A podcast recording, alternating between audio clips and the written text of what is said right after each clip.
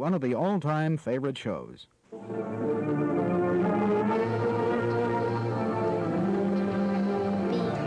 you were home. Hello and welcome to episode 80, Emer, if you can believe it.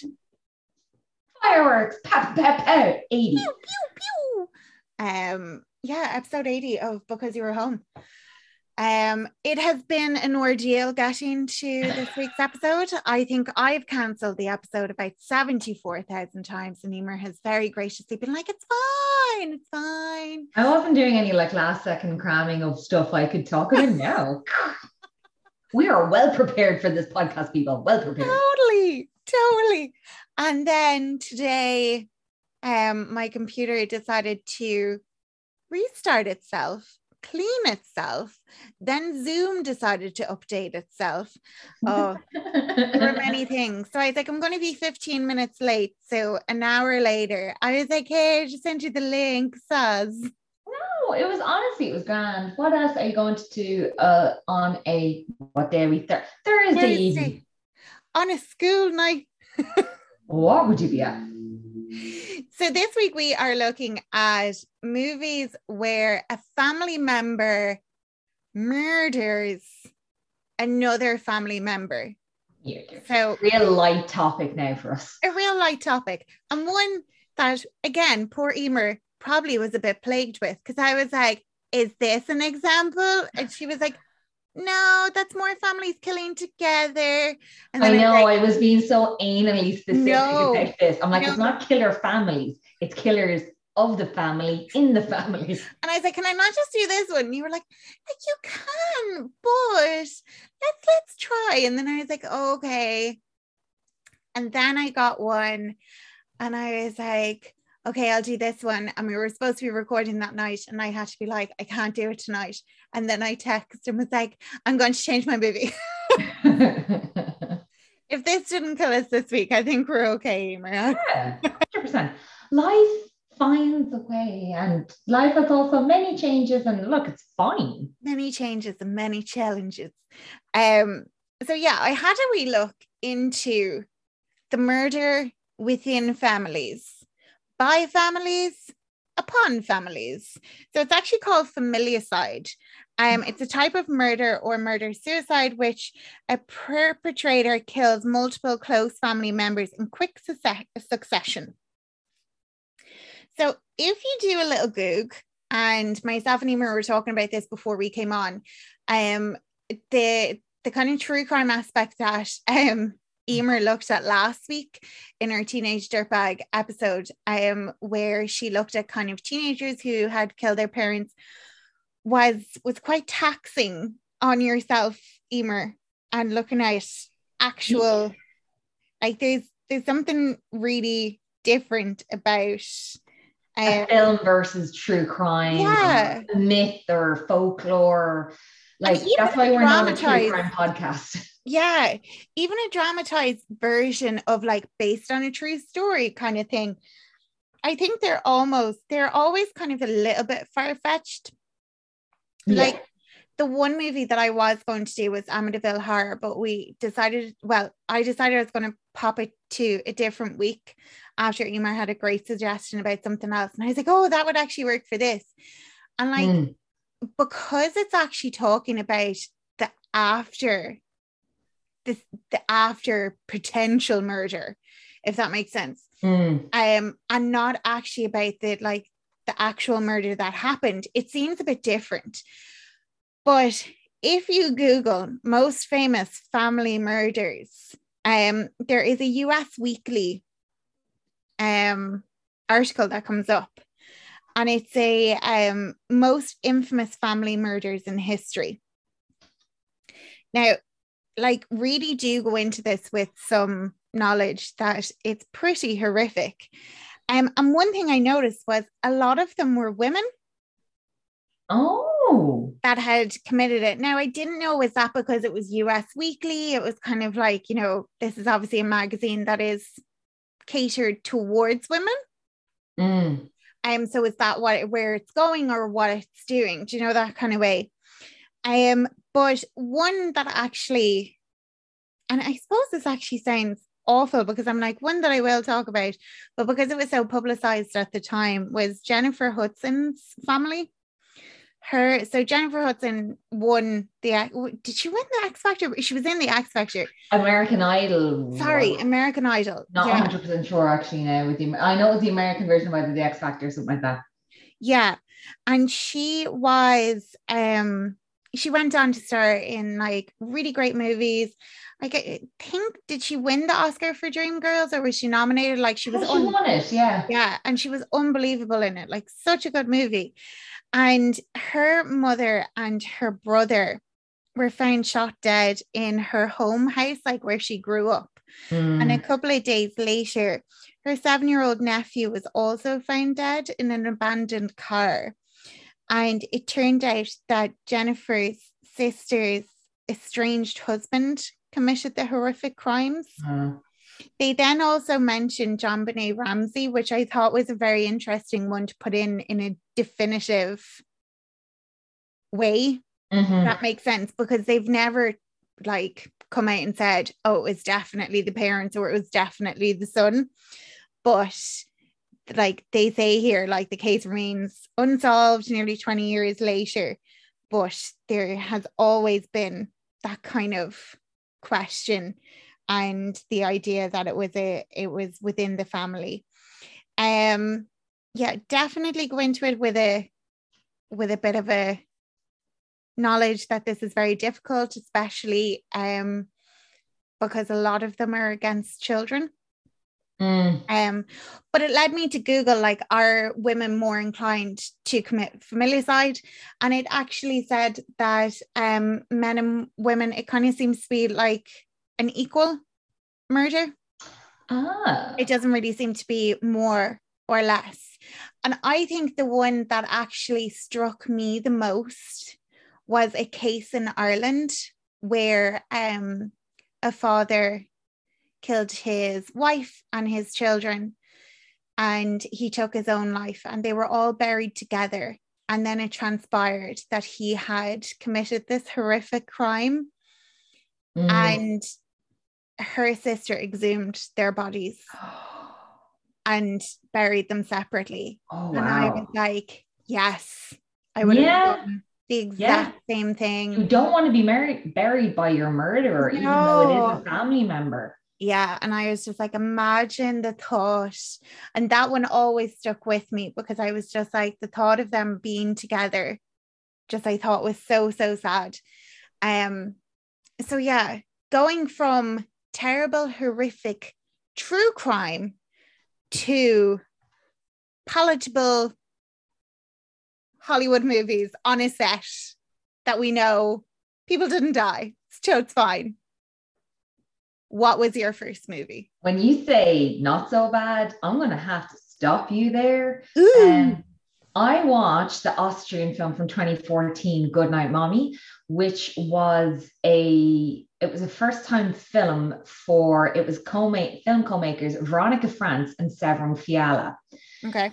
Now, myself and Grace and our good friend Grace as well, we saw um, Funny Games by the another Aus- another Austrian film by the director Michael Haneke, who also did the American version himself, I think.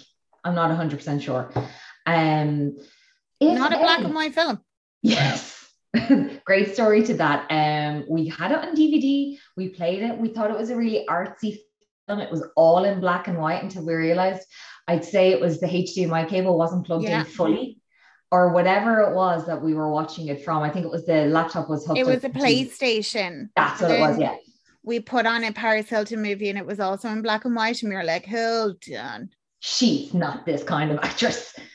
There's something yeah. going on here. I don't think I could have watched that film in color. I think Funny Games had such a oh, like as if it was given a, a- an old school, you know, like oh, it's an old film, but it was like dark, especially when they play like the um death metal music, like with the torture. Yeah. Anyway, yeah, it turns out that we had we thought we were watching an art horror film. We well, no, it is kind of an arty film. And like Oh. the fact that they kept referring to like, was it the red glove or Yeah, something? something, we were like, about a red glove, and we were like, so fuck are they deep." talking about?" Yeah. Um. So, if anyone has seen, and it also the most important thing to think of, if anyone had enjoyed watching funny games, then Good Night Mommy is right up your street. But imagine the futility of it, of you think you can escape and you can't, but that the horrors are coming from your boys, your kids. Mm. Yes, this is the kind of film. Now, I will also say in this day and age, be prepared for being a very, very slow open. Okay. A slow build up to then like it goes like Oh, yeah. Not to 60. Yeah. Yeah. Um, and, and even with that not to 60, it's slower action than would be in other films that you might be used to more. uh, But it's it's the way like it was shot in 35 millimeters. The the cinematography of this film alone is beautiful. Like they um they put this forward as uh I can't remember what the way it is, but it was like for like a low for the European Oscars or something like that when you can put in your own films. Okay. Um, hang on, there's a way I'm trying to say this out properly, but anyway, it it, it sadly didn't get um it didn't get the Oscar nod, not even a nomination, which is just a it was a shame. Because I really feel like as if even though that this was their first film together, I'm sorry, it was the it was the Austrian Oscar submission. Um, but it just like I said, it didn't get um it didn't get a mention, which again, I was just saying is just a shame. Um, so basically, the long and the short of it with this film is that their mom, um, the two boys, they're twins, and they're actually obviously played by twins in real life. In fact, they had, I think, 214 sets of twins had um filmed for this or had had gone to the auditions. Um, and so we have Elias and Lucas are the boys, and they're actually played by Elias and Lucas Schwarz. So um easy thing, I suppose, with some teenage kids or or 10-year-old boys is just to stick with the names. Um, and so their mom, who we don't get a name for her, um, basically the whole thing is it's just an opening of them. It's the house is in the countryside, but it's by itself, but it's a beautiful house, but it's also very stark, it's very modern. Uh, lakeside house, like like I said, it's in a beautiful spot. Their mom has had some sort of full facial cosmetic surgery, but she's like completely wrapped up in bandages and Yeah. like two black eyes and everything like that. And uh, you kind of get the vibe that while she was in the hospital, because like no one came for her, she's just in the house, like, and she's talking about what she needs for her recovery. And you get the vibe that uh, no one minded the kids while she was in hospital. Like it seems we find out later on that the parents are separated. Like there's a brief mention of the dad, but you don't get to see him in anything. It's one of these films where it's basically around the twin boys and their mom with only like three, four other characters dotted in and out. Okay. Um, so like I don't know if obviously the mom just never discussed that she was going to be getting an operation or like something like that. She ha- says she comes back, like I said, two black eyes, um, her face completely bandaged up, and she says, "I need complete silence. I need all the windows and like the shutters closed, and I need like to be able to sleep a lot to recover." And they're like, "What the fuck happened to you?" Um, and immediately they just start to not feel that this is their mom. Oh. Yes. Um, because she immediately tells Elias that she is not preparing a breakfast for Lucas. He's not getting his stuff. And she's like, and Elias just says to Lucas, like, why don't you just apologize to her? And he goes, No. So you're kind of like, why is one mom, why is the mom just like only feeding one son? And Yeah. I thought something lodged into my head of, oh, I wonder if it's this. And um, it, that was kind of, I reckoned I was right because I've se- seen enough films. Um, and I'm going to spoil this element for people. So if you don't want to listen, come back in 30 seconds. But there is only one twin. Oh. And I copped that early. going, I Oh. wonder if it's going to be in. And it was. And I could cop that because she never answers anything Lucas asks, and Elias asks the same question that Lucas had just asked. So she only responds to Elias. Oh, So, and That's we're back in the room for the people who didn't. but yeah, so she is not the loving mother that Lucas and Elias um, knew.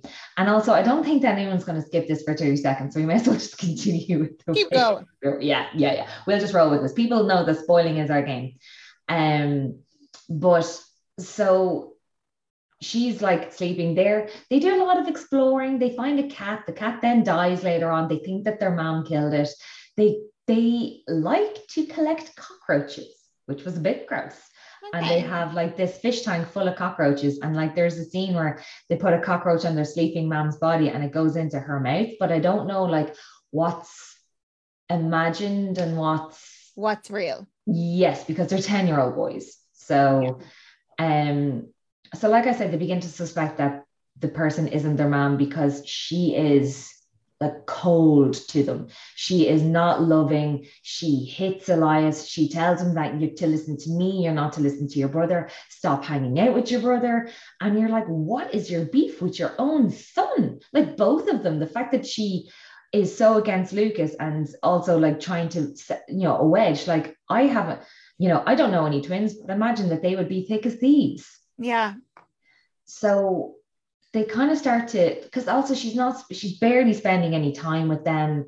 And even when she is it's just like playing cards. Now she was a, a, a game show co-host and you know like the the gorgeous glamorous mother and all that sort of stuff. So i imagine that maybe the the, the cosmetic surgery she wants is maybe because she's about to hit into her 40s it could be you know like to keep uh, everything Keep herself fresh and relevant. Yeah. Um, now they start to ask their mom, like, where's our real mom? She's like, what are you talking about? Um, and then this is where it all like, I mean, oh yeah, sorry. So they also, after the cat disappears, or whilst they're trying to find the cat? Um, the mom has like locked them in the room. Then she unlocks the door and they push Pat. Oh yeah, she comes back and she's like finally taken off all her bandages. She's had her time to heal, and I obviously didn't know what she really looked like from beforehand. And she says that you know, what do you guys think? And they're like. You know, they, they don't respond. And this is what I don't get. Like, did she look really different? Because you get to see pictures when they go into her room to see her asleep. You do see, like, you know, like all the pre-surgical photographs where Yes. they're going to, you know, nip this, tuck this, you know, tighten whatever. Um, and also, like, there seemed to be a photograph that she had hidden of a woman herself sitting beside a woman who looked identical to her. So they're obviously beginning to think, like, I remember before I watched this film, I'm like, oh, is it supernatural? Was it like um a uh The others kind of thing. yeah, where it, it's basically like an alien creature, is ta- you know, the man died and Oh yeah, kind of like the invasion of the body snatchers. body snatchers, yeah.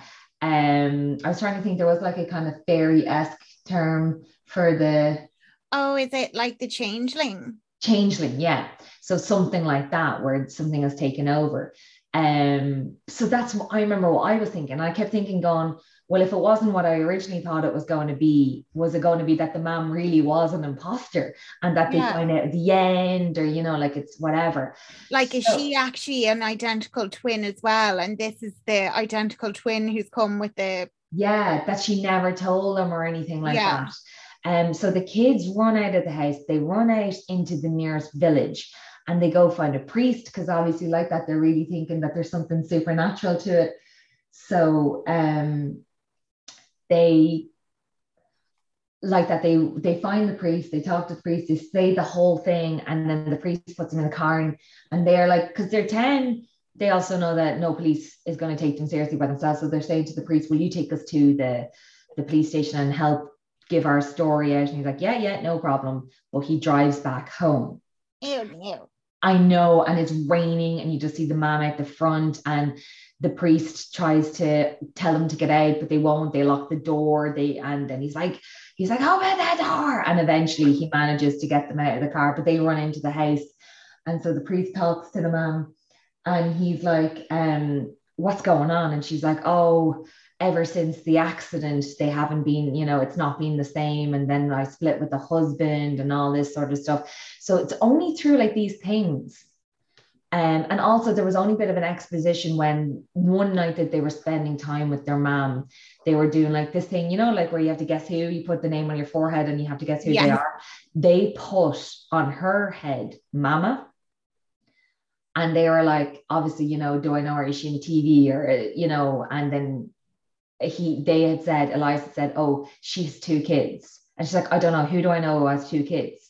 And this is that was early on in the film, so you're just like, "Oh." So, like, did the wee boy die in the accident, or was there never? Like, No, yeah. So yeah, it's a bit like Tale of uh, Two Sisters, the Korean film, yeah, where there was this accident. So again, like there's no. This is the thing about this film is that they really make you know you have to be keeping up with it. Also, it's subtitles, so you had to just um because there's no well not that I could find. I didn't find a dubbed version, so um you have to like keep up with it. And i kind of Yeah. do like that about um foreign films is that you you can it doesn't pay to get distracted. Like the phone is away. You just watch it now. Yeah, part of me found like the first part of the film just being a bit boring but then i was like glued. I couldn't not watch because yeah, they so what happens is um she tells priest yeah you know she's gonna look after him and she doesn't know what to do and she can't like she just there's another she had had a conversation earlier on with someone else and the boys were trying to listen in and she's like he won't see sense. I don't know what to do. Like she's got no professional help to help elias with his situation. Yeah, and they're beginning to think because she is not like feeding into Elias's like fantasy that you know she is basically trying to separate Elias and Lucas from each other. And so that night like the mother is in she's in floods of tears she like obviously she doesn't know what to do with her kids they tried to run away they were trying to say that she's not who she is um, and so she takes a sleeping tablet and when she wakes up, she's tied to her bed. ew, Yep. And basically, the twins have there was a like um, a tribal mask kind of thing that they'd made, and it was in the room. Now, one of the other things as to why I knew that there was only one twin at this stage was because it always was just one mask that was in the room, and then both of the boys are wearing it.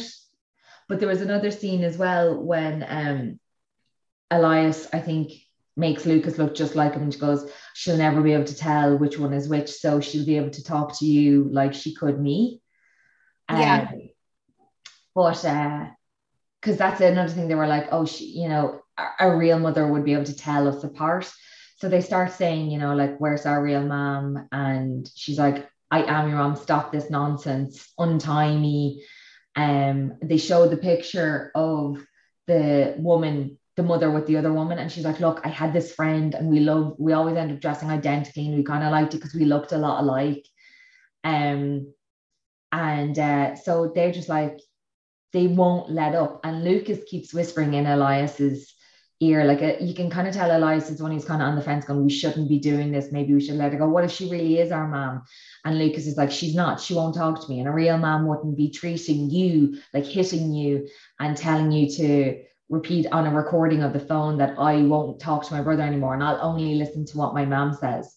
Like they used to listen to at nighttime. It was a pre-recording before her operation that she can't wait to be with them. She sings them this lovely German like nighttime songs, kind of like a prayer in a song. And um, and then they ask her questions like, "What was Lucas's favorite song?" And she says, "It was this." And this, like, you can kind of see every time Elias thinks maybe it's her, Lucas is like, "No, it's not. It's not her."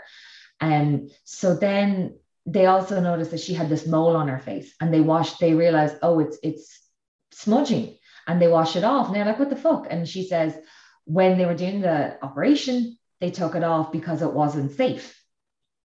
And again, you're kind of thinking, going, oh shit, woman, this isn't looking good for you because they don't understand possible tumors and moles and stuff like that. They just see that your mole is gone. Yeah. Um, and so what they do is in one of the stages, oh, um, I think what, oh yes, yes. So she has, because she'd been in bed all day, she wets herself, obviously. Um, And so they're like, oh, you're going to have to clean up. So she gently cleans up. She's not make, trying to make a run for it. And then when she gathers all the bedding together, she whacks it at the twins and runs down the stairs. But they had like home alone the house. And there was a wire on the ground out by the door. So she runs out the only door that's open. And because she's running so fast, she just trips on it and smacks her head on the patio outside and knocks herself unconscious. And when she comes to, they've um they start, I don't know whether it was before or after she runs away. Um, they have a magnifying glass against one of the uh, windows and they burn a hole in her face whilst they're trying to and it's a long, slow, agonizing part that we see whilst they're like, Where's our mother? Tell us where our mother is. What did you do to our mom? And then, yeah. Um, so I think it was, yeah, they they burned her. Then eventually she like then like Eliza's the one where like he put some like cream on her face to help with the burn. So you can see that he's not really like fond of doing this because when they go back into the bathroom after a while, he's like, what if it really is her and we're, and we're just torturing her? And then they themselves get into a fight because lucas is like i told you not to believe anything she says. I'm like well what's the point of torturing her to find out where your real mom is if you're not going to believe anything she says? Yeah. um and then they uh they tape up the mom after she was screaming so much and then some red cross people come to the door and they're looking for donations like they let themselves in and then they're like, oh, hello, it's the Red Cross. And they're like, this is nice house. We're going to get lots of donations here. So the boys come down, they chat away, and then they're like, oh, our mom's not here. She's gone into the village to get some stuff. Uh, what's that noise upstairs? Oh, it's our dog. Um, and eventually, just as they they're sitting there because they're like, we'll wait for your mom to come home. And they're thinking, going, she will eventually like make a noise or whatever. They have her tied up so well. She just about gets the tape off of her mouth. But what the boys have done in between is like, we need to pay them. We need to get them out of here. So they give them 50 euro and they're like, Are you sure your mom wouldn't mind this? And they're like, No, no, no. She'd have done this herself. She's just not here. You know, you guys have your own job to do. And then they leave. And just as the door closes, she's finally managed to get the tape off of her side of her mouth and she's screaming. And then the, they look back and then the boys are just like waving and then they go back up to the room to the mom. You can see it because it's glass. And you're like, Yeah. oh. So then they glue her mouth shut. Oh no. Oh. Yep. And then they're like, they make themselves pizza. Because one of the things they've gotten is because the mom knows that like she can't really cook for them, she's recovering. So she buys like, there's a food delivery guy who comes up and he's like, there's enough pieces here to like last you a year.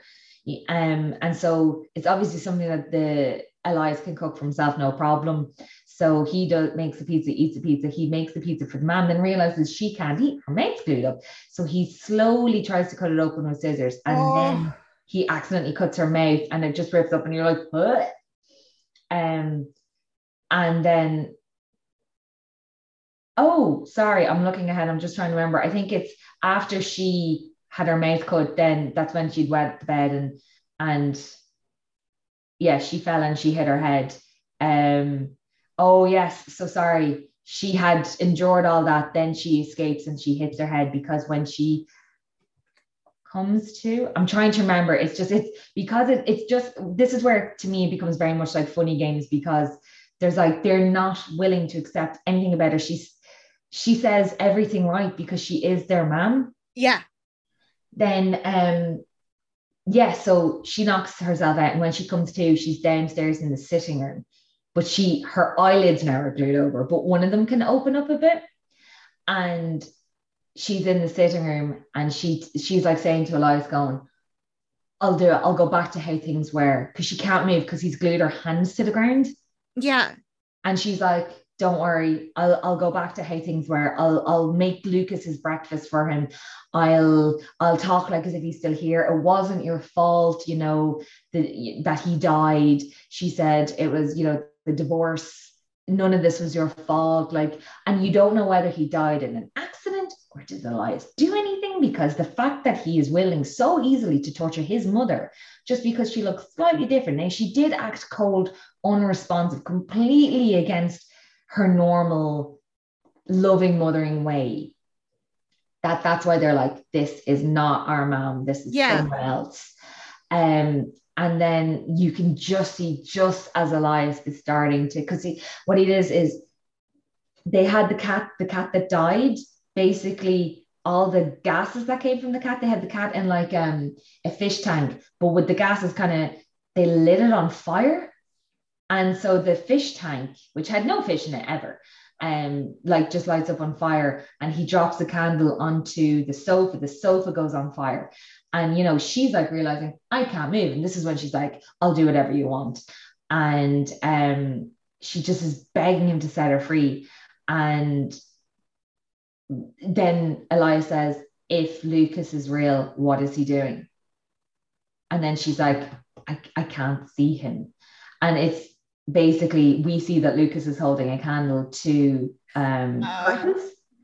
And at this stage now, the fire is just like starting to really pull up. It's Um, raging. Yeah. And uh, it just gets to the stage where she's like, I, I, she just bursts into tears. She's like, I can't see him. And then Elias grabs the candle off Lucas because obviously Lucas wasn't there. He sets fire to the curtains.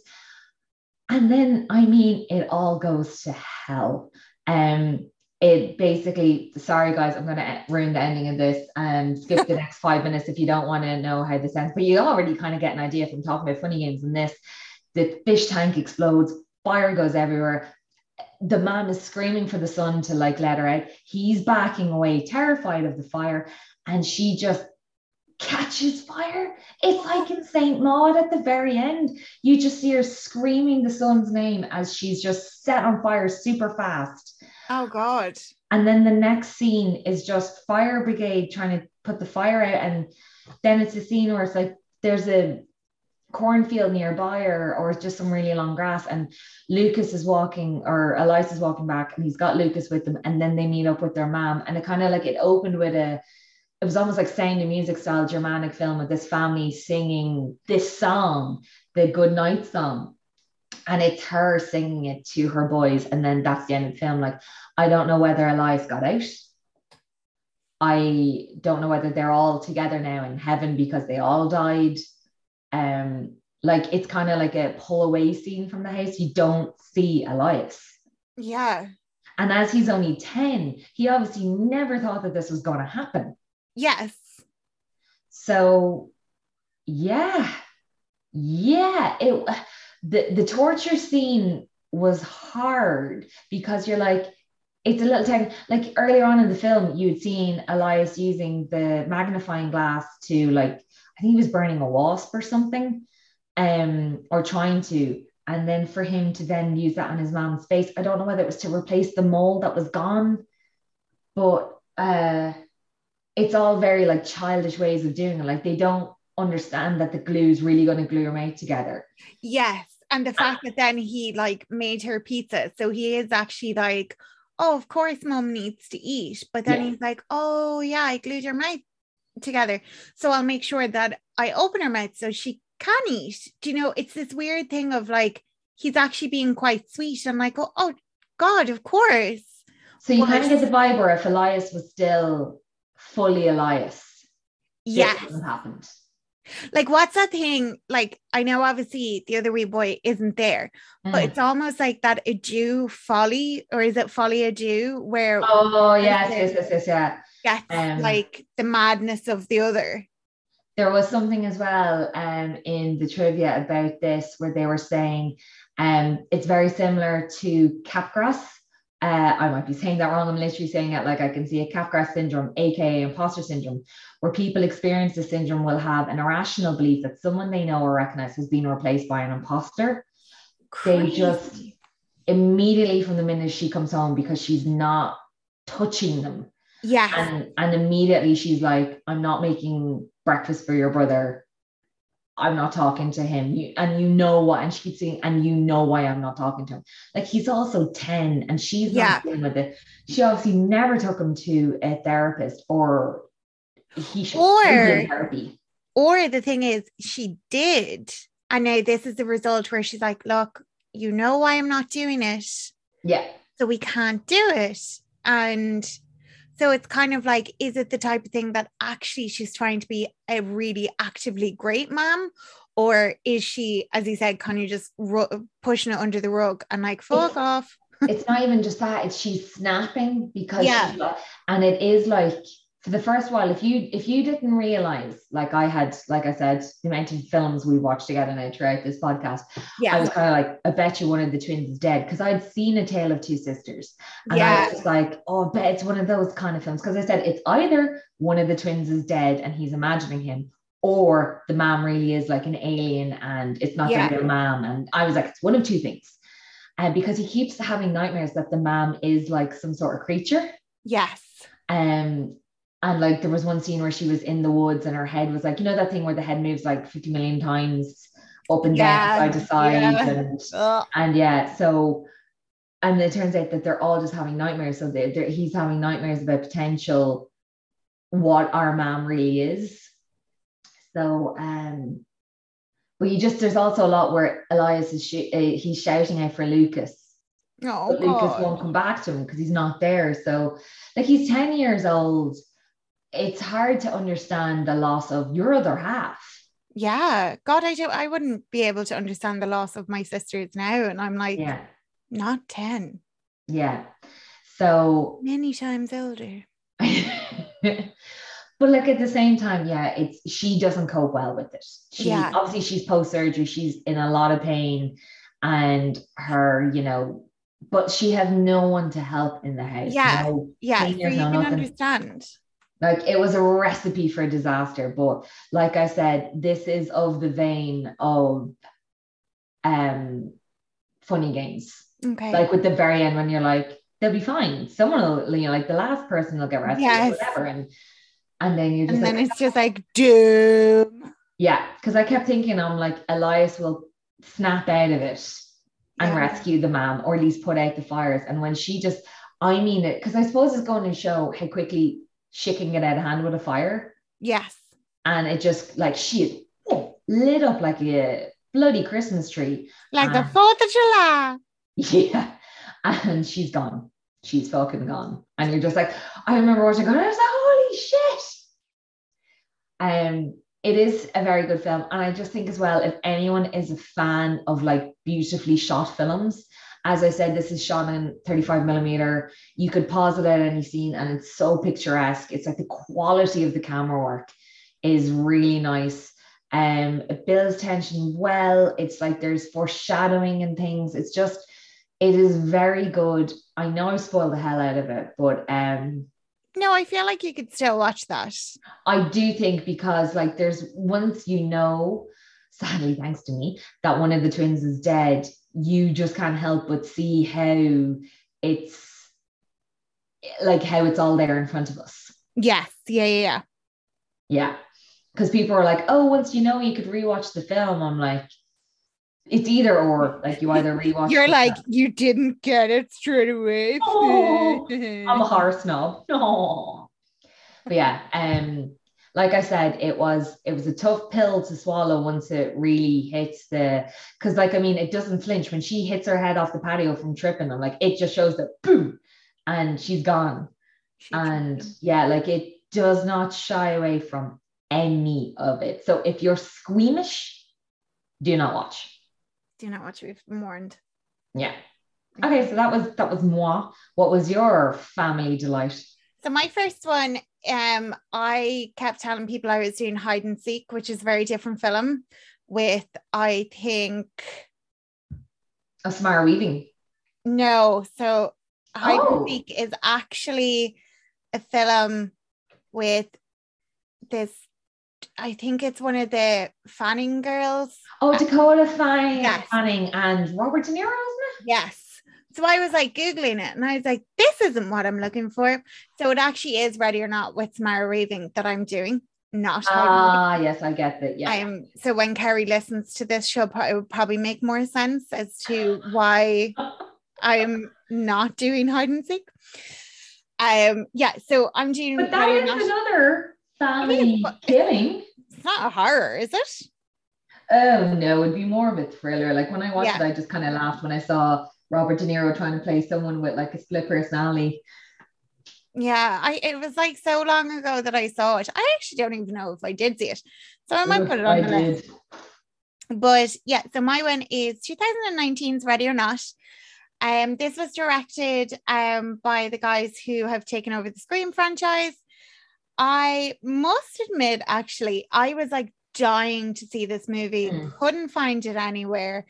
Um, when I found it on YouTube, you didn't have the option to rent it, so I bought it, Oh. and I was really disappointed.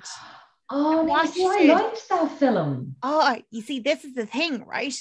Mm. I have this terrible habit of going into movies that I'm really excited about and coming out and being like, yeah. no.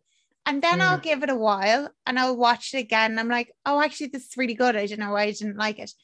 Or Now- however, you might also remain going, no, I was right in my first thought. Like, it's not for everyone. It's not for everyone. Rarely do I actually kind of keep to my guns and go, actually, I really didn't like that.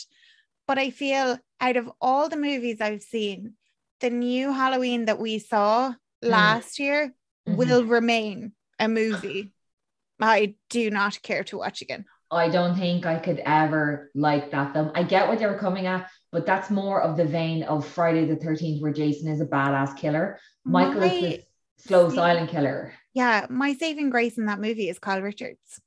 Like, Yeah. Oh, she's Amazing. fucking awesome. Um, so yeah, so I was looking at Ready or Not. So this is um a family killing, definitely, but Mhm. it's the in-laws. So Grace and um her soon-to-be husband come back to the like family um ancestral home, and it's like this really big house and um really gorgeous. He has like this really big family that he hasn't gone home to in a long time.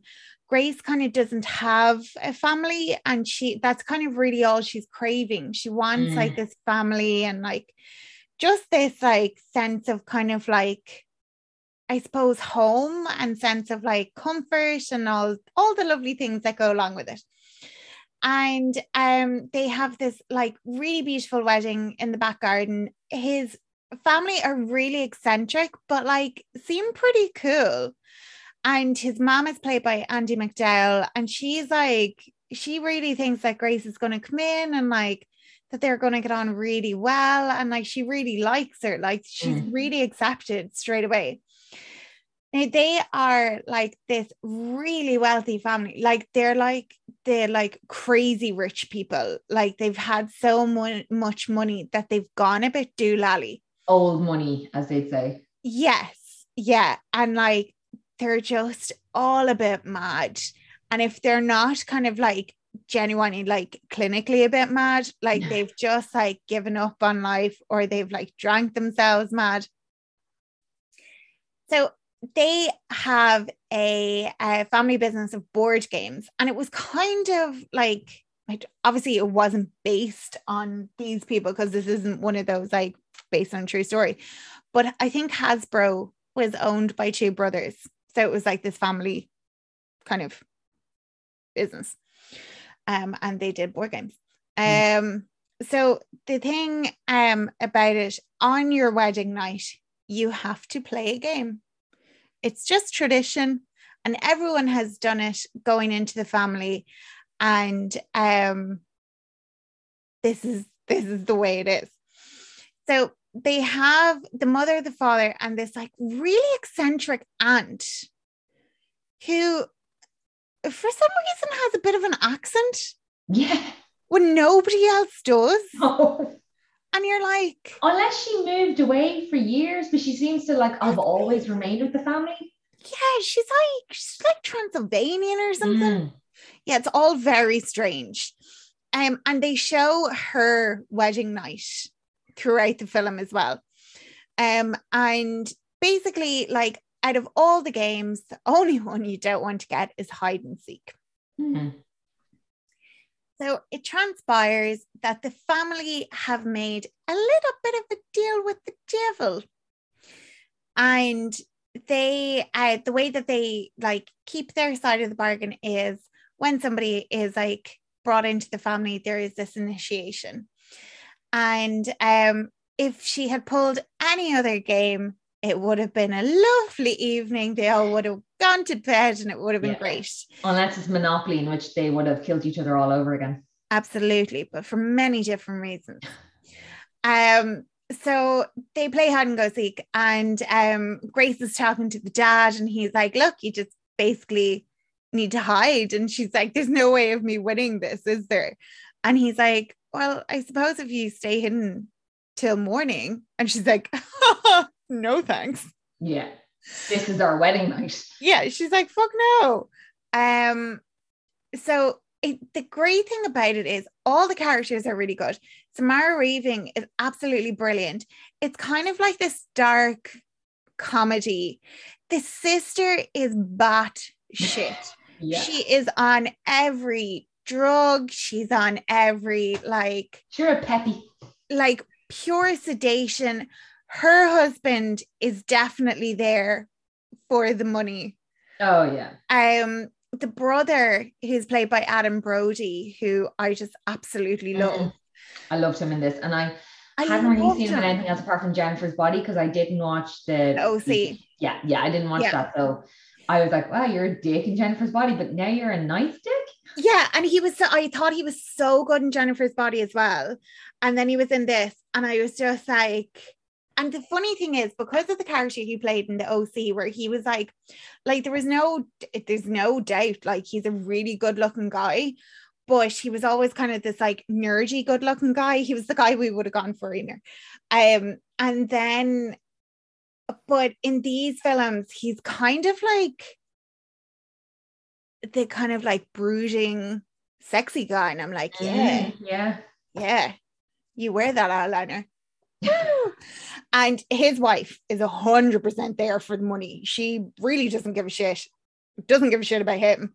Doesn't Oh, really yeah. give a shit about. She's a vampire in that family. Yeah, he doesn't really give a shit about her.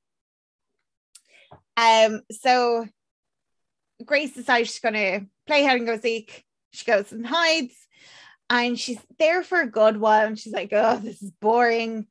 She gets out, and while she's hiding, the whole family have like gone, got together, and um, they go into a room, and there's loads of weapons. So this is very much a different kind of hide and seek. It's kind of more of a hunt. Very much so like Christmas in uh, my extended family. That's why we get a little bit smaller every year. Yeah, a little bit smaller. Um, so yeah, they go on this hunt basically, and um she needs to f- for her not to lose this game and ultimately lose her life, she needs to survive till morning. Hmm. Um, now I won't go into it too much because I think everybody knows that that is the premise of the more of the film anyway. You only have to do is watch the trailer and you know. Yeah, exactly, exactly. So the movie, like, it is still relatively new, and I think Hmm. it was kind of like so. Like, we all went into lockdown about 2020. This came out in 2019, so there's definitely like I missed it in the cinema because I just didn't get to it on time, and then the world closed. Yeah. Um, so it is one that I imagine some people now. When once I heard these guys were taking over the Scream franchise, I was like, I will do anything to watch this movie. hmm So I think if you're kind of like a fanatic like me, you'll have watched this movie. But definitely do. I actually watched it recently enough again, and I was just like, this is actually really funny. Like, there's bits where at the very end of the movie, and she's there with a cigarette, and it's just gas. It's very dry with the with the wit. I really dry. And she's really funny. And she did the babysitter as well. Mhm. uh, the movie that you were speaking about last week, and she just plays it so well. She plays that character really well, where she's kind of like, "What?" Um, Mhm. And then like she was in another one on Prime recently. It was a series, and she's like this influencer, and she's great in that as well. She's just a really good actress. Yeah, the first thing I saw her in was Ash versus Evil Dead. Now she just plays like a very small character because I think she started out on Home and Away, yes, which is their national conscription if you're Australian. Yes. You're either in Home and Away or Neighbours. or neighbors. Um, and then you do your two years and then you can go into other filming. You can go anywhere.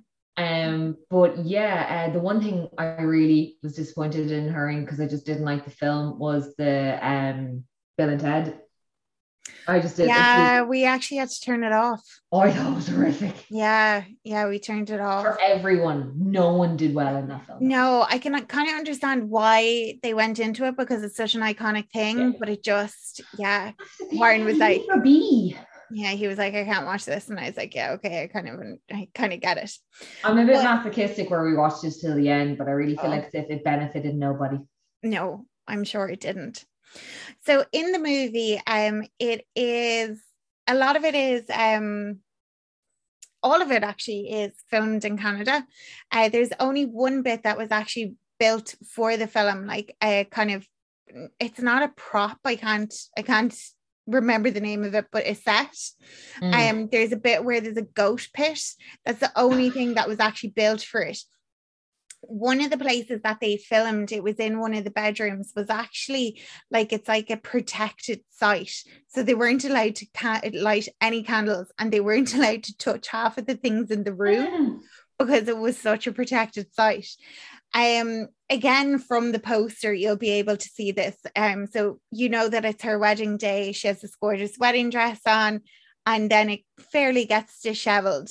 Um, there were 17 different wedding dresses Oh, made and it was she said it was the progression like you could actually just look at the rail and see the entire movie oh, go through. So it's like this perfect wedding dress. Then it goes to the she cuts it so that like she can run. yeah. And then like as it goes on and the dirtier she gets and the dirtier and the blood and everything. Mm. And she was like, it was just so cool to actually be able to see that like kind of visual representation. She's also wearing a pair of like yellow cons in it. Mm. Um, but they had to paint them for the movie because Converse no longer um make those type of That's a shame because they were lovely. Yeah. I also thought it was really weird. I was like, would you not have just like would it not have been easier just to get um a different pair of Converse? Oh my god, people advertising. Yeah. So um yeah, I think it's a great film. It is um it's it's like it is a black comedy. Um it's yeah, it's a horror comedy. It's really good. I as I said, I didn't like it the first time I watched it. Not that I didn't like it, but I just it wasn't what I thought it was going to be. Mm. I had such high hopes. It does actually live up to my high hopes now. Um I think sometimes it depends what mood I'm in when I'm watching a movie. And as well, honestly, if I go into something really excited, it needs to be Everything think- that takes your box. yeah, I don't know that anything will ever live up to what I have it in my head if I've gone into something that is really like that I am really, really excited for. I don't think we came out of a film after being really excited, apart from that time we resaw Scream in the cinema. Yeah, like the last film that we saw in the cinema, I absolutely loved it. It was the was it A24? Can you? Um, no, well, I, I loved the Candyman, uh, Hmm. Candyman one, but the one where they're shooting the porno. oh, X. Yes. X. That was brilliant. I loved that, but I knew fuck all about it going in. Yeah. And that's how I want to do these things Yeah. now on. It's the same like because if you watch a trailer, No expectations. yeah, we went to go see the Doctor Strange film there a couple of days ago, and like Chris Yeah. has this thing where he will put in headphones, he'll listen to music, and he'll shut his eyes because every Marvel film he's done this since the beginning. Yeah. Trailers now pretty much give you everything. Yeah, they do. Like, They even do some spoilers, like we haven't spoiled the main thing, but here, like if you mini spoilers, Yeah. why even bother? yeah. So that was my first one. Um, definitely recommend it. Have a watch. I think it's one of those movies that you definitely recommend as well. Yeah. Emer. But horror Um, comedies are my jam, yeah. which kind of segues nicely into my film, another horror comedy. Um, the beautiful film helmed by Nicolas Cage from 2017. This was Mom and Dad. And this film alone is why I came up with this idea for the episode. I wanted Yep. I wanted to be able to get an episode around this film and I couldn't think of how to do it. Nothing shy of like Nicolas Cage films or whatever. Yeah. Did that already. Yeah. So I again knew the general premise of this film, which you watched the uh, John Cusack film Cell, didn't you? Yes, I did. It's akin to that. When was Cell out? Would that have been pre 2017? I can't remember. Because it kind of came to such a, you know, damn squib that like I can't even remember did it come out in like 2019, 2018 or what? Like I just don't know because I didn't watch it. Yeah. Um, I thought I would. I would almost go as far as to say I would be happy if I hadn't. yeah. It's, That was definitely okay, one of the movies that I watched, and I was kind of like, no, actually, this just isn't great. I want my time back in my yeah, I'd like that time back, please. Yeah. Um, so when I say that it's like cell, that what happens is, and you see stuff coming out on the news where it's happening in drips and jabs, but it's like there's some sort of an epidemic occurring where parents are killing their children. And there are um some people who are on the news. There was actually even a it was in the trivia, there was I love this actor, Bokeem, Bokeem Woodbine, and I don't see him in enough things. And he's always just playing like side characters, but he's a brilliant actor. And he is a parent being interviewed, and he's like, Oh, parents killing their kids, that's the worst thing ever. And then they're like, But you did that. And he goes, Yeah, but it was so right, like it had to be done. So this is directed by Brian Taylor, who did Crank 2. So for the batshit crazy ideas, like say no more this guy was all about it. And so the idea is like there's this like something's coming from the television. It's like the the white noise part of it is makes the parents go, and I mean they don't stop until their children are dead. They have to kill them. And now that sounds really dark, but because it has been, like I said, the lead is Nicolas Cage and an absolutely stellar go of by Selma Blair. This is a film where I wasn't 100% sure if I was rooting for the right people because I was kind of rooting for the parents. Okay. Because I was just like, I'm 34 now and I've always hated teenagers. And I told you this, I've not made no, no issue about this. They're, they're dicks. But you're just kind of like, oh, they're so ungrateful. And I'm like, I heard my mom say that to me at least once a week that I was so ungrateful. Um, so maybe I'm getting to see like I shouldn't show this to my parents just in case they get ideas. um, but it's like it's it's it's actually bananas because it's one film from the get-go. Cage is in top cage form. Okay. And you can kind of see where he's like That's what you want from any cage film. Yes. And I mean, like most recently, you would have seen it in Mandy, but that was like a revenge film. And that was him going crazy in a straight up like horror film. It was, there was no element of comedy in that. And it was just basically a man who lost his mind after seeing his his wife being killed. This is basically they're like, you do whatever you want to do. And as I said to you before, Grace, this Nicolas Cage in an interview said was his best film in his mind that he had done in the last from 2007 to 2017. It was his favorite film in the last 10 years of that period. Um, and you can see it. He's just, it's like as if Brian Taylor just said, be free, do what you want with this character. Have a blast. Have a Yeah. blast. So, like, obviously, not every parent is influenced by this vibe straight away. Like I said, it's coming out on the news.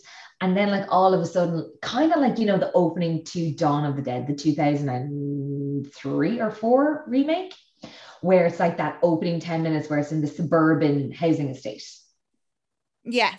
So it's kind of like that here when it comes back to them, but there is like they it lays out really well. It builds up the tension really well. So, like I said, Nicolas Cage, he's a, a dad who, when he was a teenager, he had like he still has his. I'm so bad at cars. I don't know what it is, but you know, it's a real hot rod car. It's cool.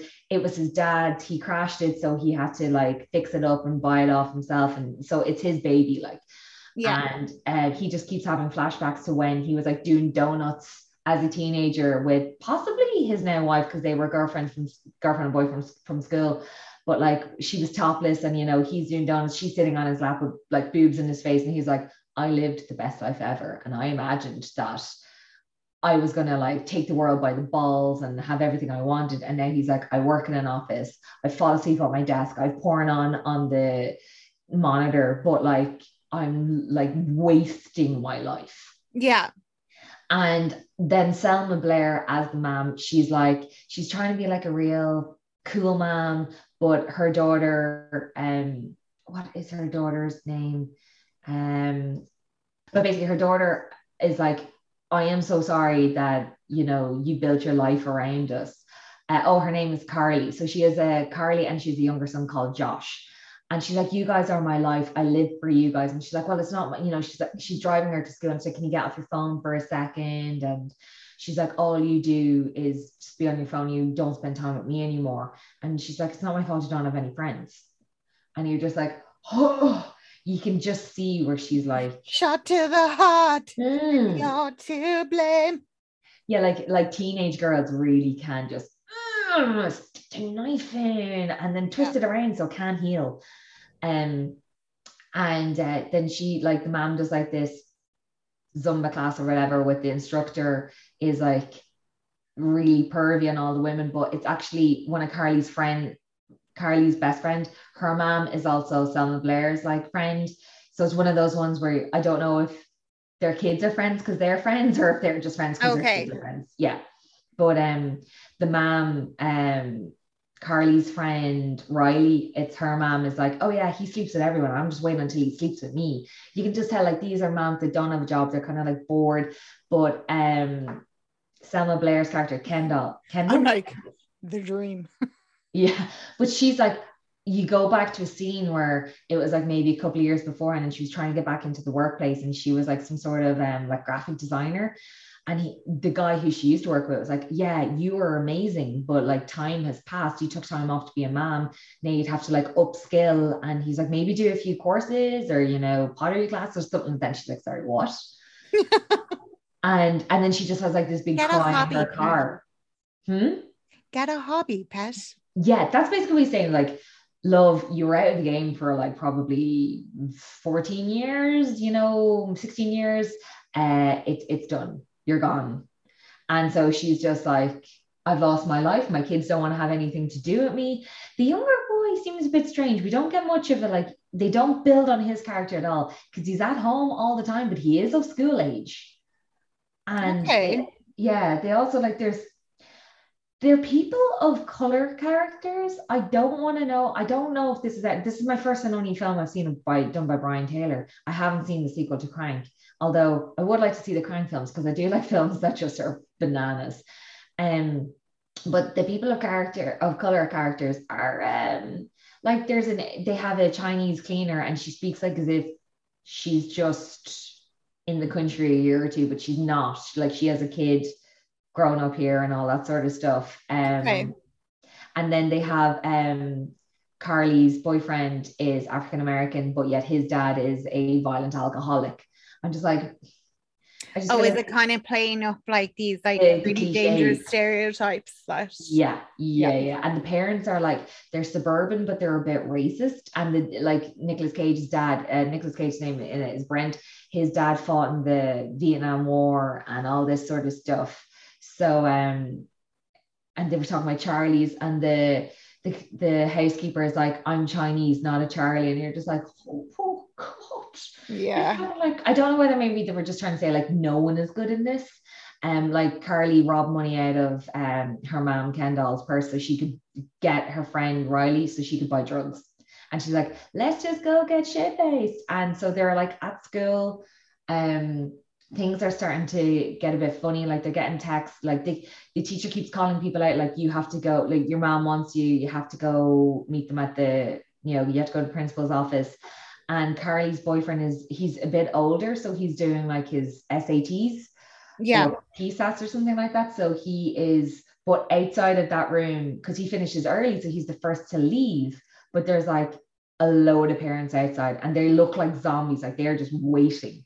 And he's like, "Whoa, there's like the thing is, is that they don't look happy. They look, they have like this kind of like resting bitch face, It's like shit's about to go down cute, and they're cute. trying to get in. And as soon as the boyfriend leaves, I think his name was Daryl. As soon as Daryl leaves, they just all go in and it's silent like you don't hear the screams or whatever that's going to happen because you know that if the parents are going to try and kill the kids because like that you've heard it on the news that's been building up Yeah. so kendall's sister is about to give birth and you're just like Oh. how are they going to play it with this and there is um there is that scene where if anyone is against Greenish or is not a fan of like I remember in Mother when they killed the baby, I that to me will never get out of my brain. Um, but like it's done to the song It Must Have Been Love, where the sister is just like squeezing the infant tighter and tighter, but they manage to get the baby away. And she's like coming after them, and she's like, she won't speak. And Kendall's like, what the fuck is wrong with her? She's trying to like hurt her baby that's only just been born because there was a TV in the room. And again, it's the signals. But um they're they keep going back to and Oh, they is don't it a bit of a happening? yeah, it's like they have this like blinkers on, I must kill my child. There is nothing is going to make me feel better right now until this happens. Like it's the most right thing in the world. Um, like you get some scenes where I think like that you don't know what's gone back into the past a bit, but you get like a couple of months prior to that, Brent is I suppose going through a midlife crisis, basically, where he tries to build himself a man cage, like a man cave, man cage. Different movie. yeah but um what was it he is you can see that the house is still kind of got parts where like they're trying to do an extension or something um and so it's like downstairs in the basement and he like built himself he got on all the pieces and when he got on all the wood together he said to the moving guys like yeah this is real sexy and it was just like a load of boxes and you're like okay um, and he takes the time, he sands down everything, he levels it, it's perfect, and it's a pool table, which I'm like, that's my dream to have a pool table. And Chris is fighting me every second of the way on that. Uh, so I get Nicolas Cage's rage. I get Brent, Brent's rage because um, Kendall comes down and she's like, "You bought yourself a pool table. Why fucking we? You're making a man cave, but this should be like, what about a room for the whole family?" And he's like, "Newsflash: the whole house is a room for the family. What if I just wanted a room for myself?" He's like, "I went from a job that was paying 135 grand a year to now only like 50 grand a year. So obviously, because it's 2017, you're like maybe post recession." Work has dried up, nothing's going right for him. And he, that's when he has this, he just, he takes a sledgehammer to destroy the pool table while singing the hokey cokey or the Oh, hokey pokey. okay. Yeah, it is. It's, he just, he gets this, these moments where he gets to go full on crazy. But then they have like this really nice talk where he's like, they have a heart to heart. They are together in this. It's not like as if she, it's not like as if they hate each other in this, but they both wanted more out of their lives. And I think they're basically coming to the conclusion that since they had kids, things aren't how they wanted them to be. They're just like, he's only working to make money to pay off the house, stuff for his kids. She's like, yeah, I gave up my career for my kids, and now my kids don't talk to me, and I don't have a job, and I can't go back to my job. Yes. So you kind of get like they have this lovely moment, and you you just you get where I'm like, they get each other. At least thank fuck they get each other. So then we're coming back to the up to date times to present day, and Carly and Riley are trying to leave the school because like that they they just have to they have to go out to the front of school like the whole school, and they just see all their parents are trying to drag them out, and the teacher, the homeroom teacher, he's like um he's like what is going on? It's not a bomb scare. Why are all the parents out? Why are they trying to get them? And he's like, we can't let them go to their parents until we know what's going on. Like he's the only logical thing. They have like police there as well, but I don't know if that's like school police or because one guy has like a bat on. So I'm like, are you police police? Or is this just like a really strict school? Yeah. Um, but anyway, so they're trying to set the parents back, and then one kid finally climbs over to get to his mom, and she immediately kills him with her car keys. She just stop, stop, stop, stop, stop. And you're just like, holy shit. Then it's like all hell breaks loose. Parents start climbing over, kids run away onto like the football field. And it's almost like in um Zombie Nation, where is that the film? With oh wow, Emer, all your names are escaping you. Uh, Woody Harrelson and oh, uh, I don't know at all. Sorry. oh, anyway, it's like um the guy who is in Social Network, who I don't really like him as an actor, but anyway, he's like some guy who has like these r- rules about Oh, oh, sorry. Are you talking about Zombieland? Zombieland. Yeah, Yes. I was like, Zombie Nation is actually just a dance song from the early. That's 2000s. what I was thinking. I was like, I know that song. Oh, Google that song. It's Um, brilliant. Put it up on YouTube or whatever. Spotify. Zombie What's Nation. What's his name? Jesse Eisenberg. Yes, I hate him. I just hate him. I'm kind of the same for no reason. He's a fucking damn cloth of a human being. Do you know what really cemented it for me? Have you ever seen uh, Now You See Me 2? And he was such a dick. I was like, shut up, Jesse. Everyone's really cool. You're just being a bitch. yeah, he's trying to be cool and he just comes out as being a dick. I haven't seen it, but I'd imagine because he's just a Yeah. dick. You should watch it one day when you're annoyed. So you'll just be more annoyed. That's just when I'm going to set the world on fire. yeah, yeah. When you need that little bit extra bit of rage, watch that Yeah. movie. Yeah. Um. So anyway, it, but there was a scene in that where you're talking about how you need cardio, and a fat guy's being chased by a zombie down the football field, Yes. and obviously because he doesn't have, he hasn't been working on his cardio, he then just like dies because he gets beat. But like this very similar scene is running out where some kids are trying to outrun their parents, and like one guy takes the bag of trash from the field, empties the trash out, puts it over his child's head. Like I mean, it's immediate, it's quick. There's no even talking. That like they're silent in it they're just running after them. Like they're not even bothering to try and talk to their kids. It's just straight to kill.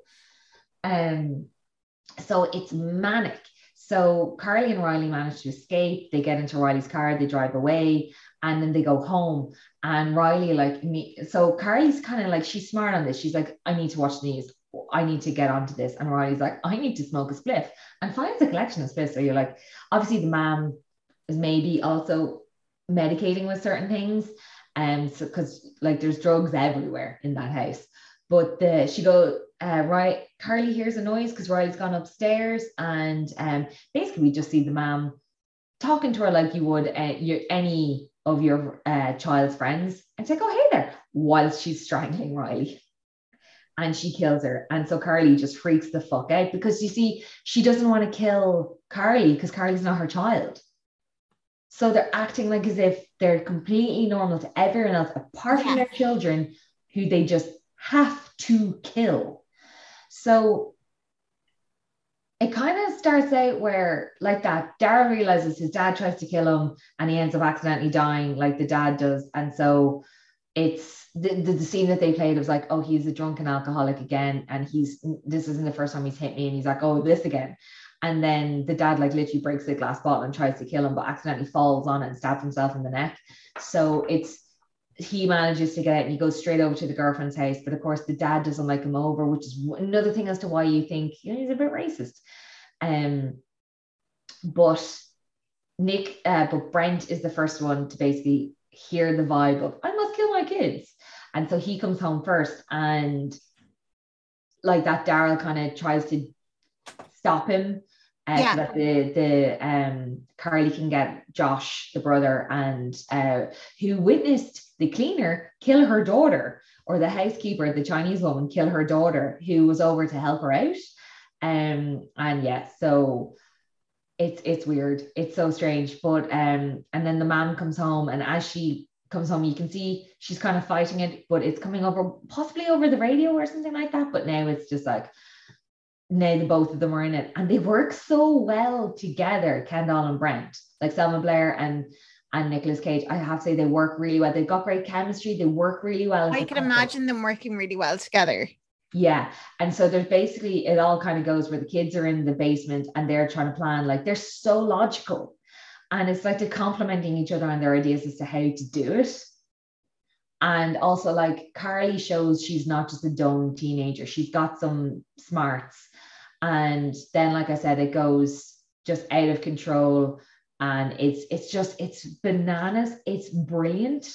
Um, I can only find it on. I rented it on YouTube. I'm sure there are other places where you could get it or just like buy it because I would definitely watch this again.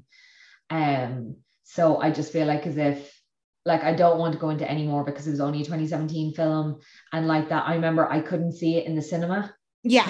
it just never made its way out here. But it's like if anyone's ever watched the TV show Happy, which some of the episodes were also directed by Brian Taylor, um, and some of the characters are in it. It's just like Happy is also a bananas TV. It's like a detective thing with a guy who uses a lot of drugs and he was kicked off the force and it's brilliant. Um, but yeah, like stuff like that. Crank, happy. This film is way up your alleyway. Um, I would recommend it not. And even if you don't have never seen any of those, don't ever want to watch those, but are a fan of Nick Cage in like his his pure mwah, chef's kiss acting, then this is it. It's not even forced. Like there's a scene where he's chasing his kids and he just straight up barks like a dog for about 30 seconds. And I was in stitches laughing. I was just like, this is brilliant. Yeah. Yeah. So like to me, I just feel like as if it's it's I Grace, I think you'd love it. Yeah. I I And I'm definitely going to get to it like so that you can it. see it. Um, because it needs to just be seen. I just think I even think Warren had like I just think like it's it's a little bit gory, but not majorly. And it's just so again, it's the dry wit of like when if they get hurt, they they don't even like ah, flesh wound, you know, like they keep on going because it just goes to show um just the never ending urge to and like it ends a bit weird, kind of. I kind of liked it. I was reading up some people when they were reviewing it weren't like a major fan of it because of like it ends but doesn't end like you're not 100% sure where things go. yes. And I'll say no more, but I like ending from time to time. Like you're, it's um not to say that they were even lining up for a sequel. I don't think that that was ever in the plans. I just feel like as if um they were just saying, you know, not everything is always just cut and dry and finished and whatever. But like I said, I was so happily surprised by uh, Cage and Blair's chemistry during the film. And also there's like good use of music and just good shots. I have to say, it's very fast paced from the get go. Like it's only like an hour and a half or an hour and 25, but it's just, it's very good. Okay. I'm really looking forward to watching that. And I hope I haven't, you know, done the thing where I'm like, it's brilliant. And then you watch it, I didn't like No, don't worry. so yeah, 100% could, couldn't recommend that film enough for people. Um, if it's your jam, horror comedy is one of my most favorite parts of the horror genre. Um, and this one was a delight. Yes. Yeah. Um, I can't wait to watch it. Yay. My next movie is um Sinister. And for anybody who hasn't seen Sinister and genuinely wants to watch it, I would actually just um say see you next week. Yeah. Um, we'll chat to you then. because for me to include this movie in there, I've already ruined it. But you don't know yet. So just turn off if you haven't seen it. If you haven't seen it, do turn off. This movie is unreal. But you haven't also spoiled the how, what, where, why, any of that. Like, Well, not yet. not yet. So still go watch it and then come back and listen to this. Do. Yeah, actually, that's a fair point, Emer. Fair play. Yeah, don't Come don't back to stop. Let's get Grace's point of view. It's very important. so Sinister 2012 was when it was released. God, was it that Um, long ago? I know. I was like, oh God. So like 10 years ago. Yeah. This movie genuinely scared me. It Mm. really did. Um, I know that so this was done by the producers of um Paranormal Activity, another movie that genuinely scared me. Yeah. And um Insidious, which I know was a movie that both of us have said really did scare us until the lipstick killer. Yeah, and for me with this film, That's oh, actually what I was just about to say. I know that you're not a fan of how Bughuul looks. Now, one thing that I would say, Emer, is Bughuul was supposed so Bughuul is the the entity, I suppose, that's in the He is the love child of Jim and Mick from Slipknot. If you put both of their masks together, that Yeah. is you. But imagine how it would have been if they actually went with the original way that they Mhm. wanted Bughuul to look like. Bughuul was supposed to look like Johnny Depp's portrayal of Willy Wonka Oh, holy fucking shit! in All the t- remake. Okay, yeah, that And they were like, was it it might- studio interference? they were kind of like, oh, it might be a bit silly if the No. demon looks like Willy Wonka. Um, no, that would have been like, you know, like the crooked man and the conjuring too. it, it, it would have been the lipstick killer all over again for me anyway because i actually quite like the way Bughuul looks i think he's quite cool Mm. um but yeah so I, th- I thought that was really funny when i read it i was like oh god well thank thankfully they didn't go that way um but basically uh, ethan hawke uh, plays this um writer who has had one really successful book he's written three books previously um he has sorry he's written three true crime books Mm. um, and he was a fiction writer before as well.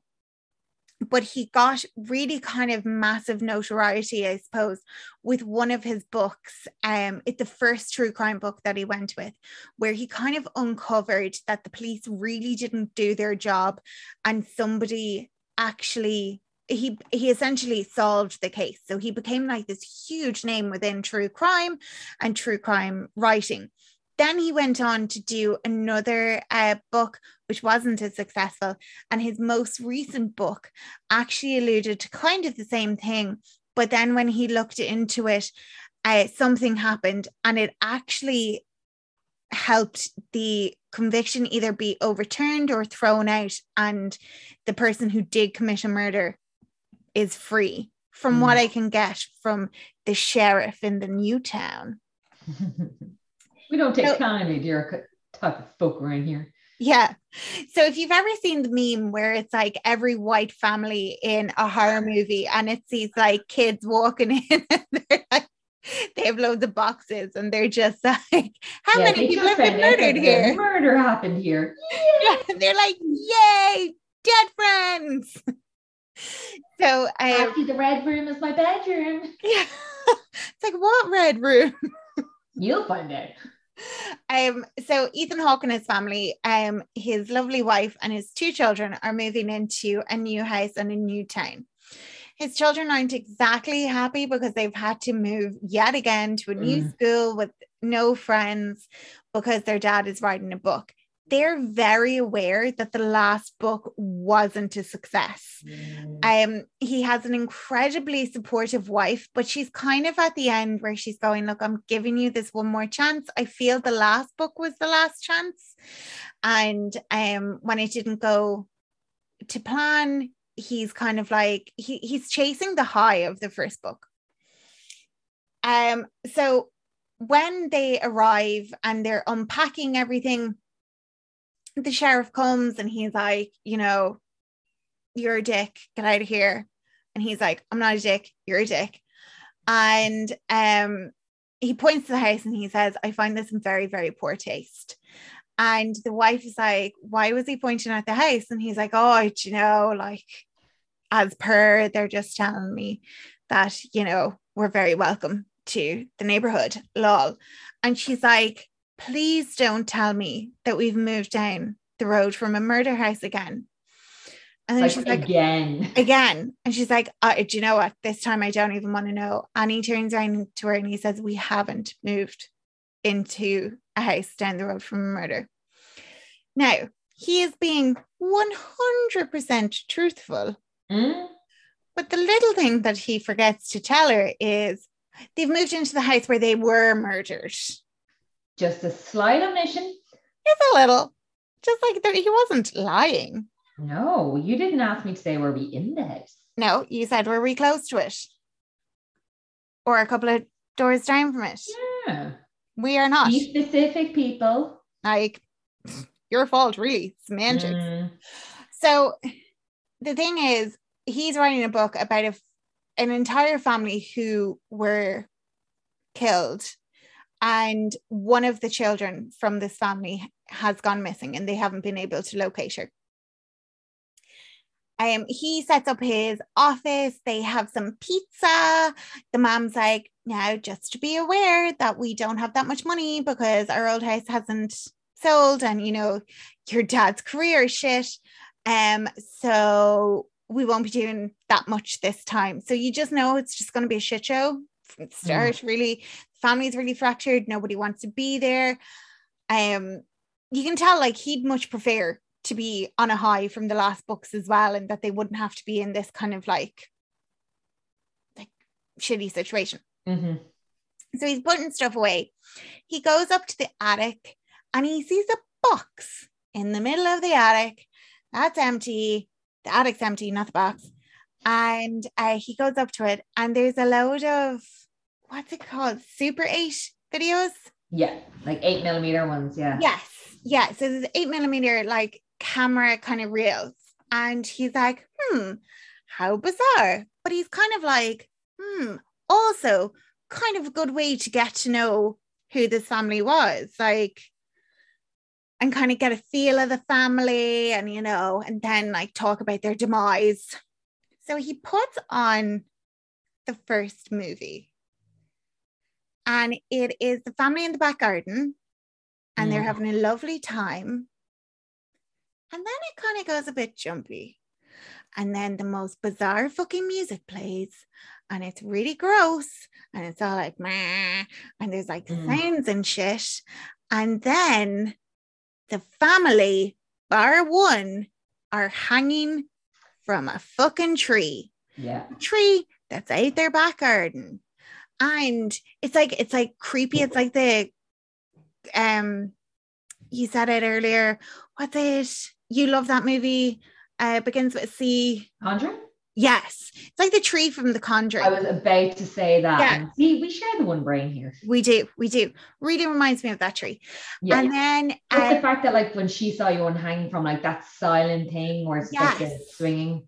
Yeah, there's a lot of swinging. The legs are twitching and then they stop.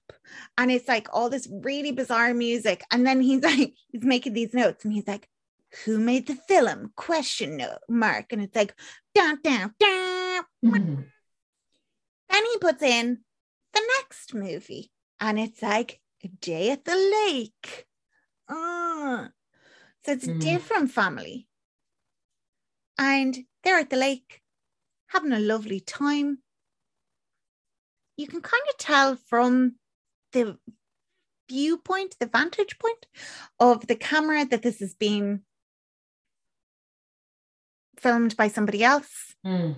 um kind of in the trees so it's a little bit freaky in itself and then it kind of goes to the next scene and of course the fucking rotten music starts again Mm. and the whole family are like in their car which has like chains all over it and they're like like bound with like duct tape and shit and then the car goes on fire and then the music is rotten it's just the whole thing is like this visceral kind of reaction like it's so creepy Because like eight millimeter films as well, they're silent. there's so it, it's just It's, yeah, it's so jarring. it's gross. And I just think I've never seen a film that was so perfectly titled. Like the oh, Mm. the best way to describe this movie is it is so sinister. Yeah. Like it is just, oh, it's just, it's so good. The next movie that it goes on to is another one there. It's a day by the pool. The family's having a great time. Of course, it then cuts, and the family are like tied to their like deck chairs, and one by one they're taken in. And then you look into the p- pool, and this is the first time you see like the entity Bughuul. Mm. So it's this guy in a suit, long hair, definitely a Slipknot mask. Um, and he's all like, "Yo, I'm here. hey!" And in all of these murders, there has been one child that has been abducted or has been murdered, and they've never found them. Mm. Um, there is another movie as well where a family is then found in the bed in their bedroom and they're all tied up and they're like throats are slit. Like it's it really is. I think what you said, Emer, is so perfect. It's so jarring. Like it's just it's rotten, like, but it's so good. It's the music so they're good. playing in the film to go with it. It's, it's the silence of the kills mixed with the tension building of the music in the film. It's just so scary. Um, to do this authentically, they actually did film them on Super 8 cameras. You'd Um, have to. You just yes. would. there's such a good quality that I I kind of thought myself that they would have had to have like gotten a camera out of like a museum to do it or something because I'm just Yeah. kind of like how else would you get that quality? It's you wouldn't be able to replicate that. No, no. And that's what they wanted to make sure that these actually did look like snuff films and they Mm. were as authentic as possible. Now, that went to a point as well that the family who were hung were all stunt actors and they were all hung from the tree. Oh wow. It actually led to a stunt coordinator being fired from the set because uh, one of the actors nearly hung Um, during it. And the family who are pulled into the pool were pulled into the pool while- Oh. while um like attached to their chairs. And Bughuul is actually standing in the pool. Oh no. So like Like, I loved a stunt double, you'd like, this isn't what I signed up for. yeah, I loved this film. Like Mhm. it's it's it's up there in my top horror movies. Um so much. And when I heard that, I was like, I love this film so much more. Mm. Um, so the thing is, Ethan Hawke's um character, he then rings the police because he's a decent human being and he's Yeah. kind of like, God, I But he actually waits a while on them though, doesn't he? no, no. So he rings the police. He's like, I Oh. obviously need to hand this in. This is really bad. And then when he gets through to them, he's kind of like, or I could keep them Yeah. and not tell anybody, and I could solve this. And it's going to Um, be yeah, again. It's totally yeah. fine. So their son, I'll, I'll kind of a few like little titty bits. Uh, their son has really bad night terrors. Um, there are a few bits that involve the son with the night terrors that are genuinely terrifying, and they're so brilliant. And I watched a couple of um like videos on YouTube. And that's where I got the information about the stunt doubles and and the coordinator and stuff. And one was talking about so this until recently was scientifically the most terrifying movie. And it has just recently been put to the post by Host. And I would say that both of them are up there for me, Mhm. 100%. Um, so this movie, like they had monitors on and stuff like that. So um this one out of 35 movies was the movie that in, like induced the most fear. Mhm. Um, so he he goes to tell them he decides he's going to keep this information to himself so that he can, you know, be that person who who finds everything again. And um he'll have that success. His son is having these terrible night terrors. His daughter paints on the walls, but she's only allowed to paint in her room. She's a little cutie. As all daughters of any horror movie where there are paranormal entities, she becomes friends with somebody. Why not? Fucking hell. I mean, I can't make any friends at school. I'll make friends with the girl. I'll make friends with the little girl who used to live here. Yeah. Um then there so the police um force are very much not there to help him, except there is one kind of like he kind of reminds me of like the police from Scream. He's not really like the most well like respected of the Hmm. team and stuff like that. But he's like, you know, the way you always dedicate to uh, deputy such and so that you wouldn't be able to have done this without. Can I be that person? And um, he's like, yeah. And it's really funny because he turns around and he goes, oh, can you check all these things? And your man is like, yeah, yeah, yeah. He rings him back and he's like, oh, blah, blah, blah, blah, blah. Gives him a couple of addresses. And then he turns around and he goes, that address. And he was like, yeah. And your man's like, does that mean anything to you? And he's like, no, no, it doesn't. But it does, Emer. It truly does. So it Mm. turns out that every family who has had these really odd murders and a child go missing, they actually all lived in each other's houses Mm, at some stage.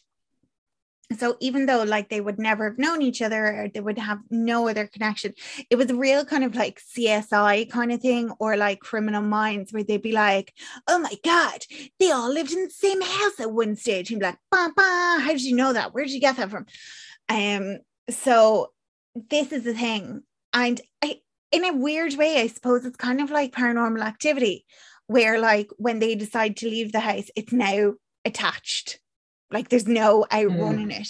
So the the hard thing is once they moved out of the house it nearly kind of sealed their fate that they were going to now be at the mercy of Bughuul Yeah. because their last residence was where somebody had previously died from mm. Bughuulness. So there's little drawings as well that go with each of the movies and it it depicts the the killing. And they all have the boogeyman in the corner. And Bughuul actually directly translates to boogeyman. Oh. Um, yeah yeah. This movie came about when um the writer uh, c robert Cra- Cra- Cargill um got the idea for the script from a nightmare he had after watching the ring so there's kind of that um oh, the passing on. Yeah. also that kind of correlation with the whole movie thing and the graininess and stuff like that Ah, yes. So and kind of- of it all. Yeah. yeah it's kind of cool that you can kind of see that coming through Mm. Um, so Ethan Hawke, when he was when he was getting ready for this movie and stuff, they had never shown him the um snuff films Mm. before he was um like doing the scene of this. Um, so when he watches it, his reaction is actually watching it, and I know that It is a very honest looking reaction. yeah. And I know it sounds kind of silly because you're kind of like, well, he's in a movie, like he knows it's not real. But like I genuinely know, remember watching it, being like, Oh. oh my God, and knowing it wasn't real. Like I was watching Even when I this movie- rewatched it, Yeah, I and was I watching knew this it had been a long enough time in between the two, of you're still like, oh fuck, I forgot this happened. yeah, I was watching it last night and I was like, ooh, and uh, like I put on horror movies as comfort, like we all do. Mhm. That's that's why we do what we do. And I went down, I watched the first half, then I went down for the Derry Girls um finale, and then I came back up. And Warren was like, Oh, do you want to watch the rest of it? And I was like, Oh no, it's too scary. Like I, I can't watch the rest of this just and then before going to bed Yeah. like it just I, I wouldn't be well I wouldn't be well No. um so the mother finds out that they're in the house that the the family was killed in she uh, rightfully so goes a bit mad and um it's just I think it's like just perfect I think it's such a good horror movie I really like Ethan Hawke in it I Mm. really like all the characters there's nobody that I'd be like oh, Yeah, no one has like the the quintessential dick character in it. No. And then he brings in like this like kind of um like this professor who um like specializes in the occult and Mhm. he's talking about Bughuul. And even he, I was like, he's so interesting. And I think it's because I believed every character. And I was like, oh, I'd love to talk to him. And I'm like, no, but Grace, he like he doesn't exist. Versions very of him grounded, exist. very real people. Like Yes, a hundred percent. i am it is like unbelievable movie. Um, you can probably get from the fact that one child goes missing out of every family, and we're talking about familicide, who is the killer. Mhm. Um, so it's a bit of a Charles Manson kind of thing where he's like, I didn't actually kill anyone. so like yeah, his hand, the ghoul's hands are clean. the girl's hands are clean here. Look, he might have influenced a few kids, but he didn't actually do anything. Yeah. Um, it is a perfect movie. If you've come back Sequel, to it, not so much though. I found huh? the sequel. I Sequel, didn't not really so much. No, and I actually felt they kind of could have kept with the sequel, and they they could have kept with the story in the sequel. I really thought.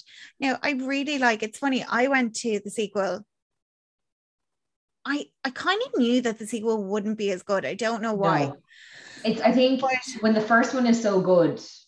yeah, although like I suppose like with Scream, I was Like- just yeah.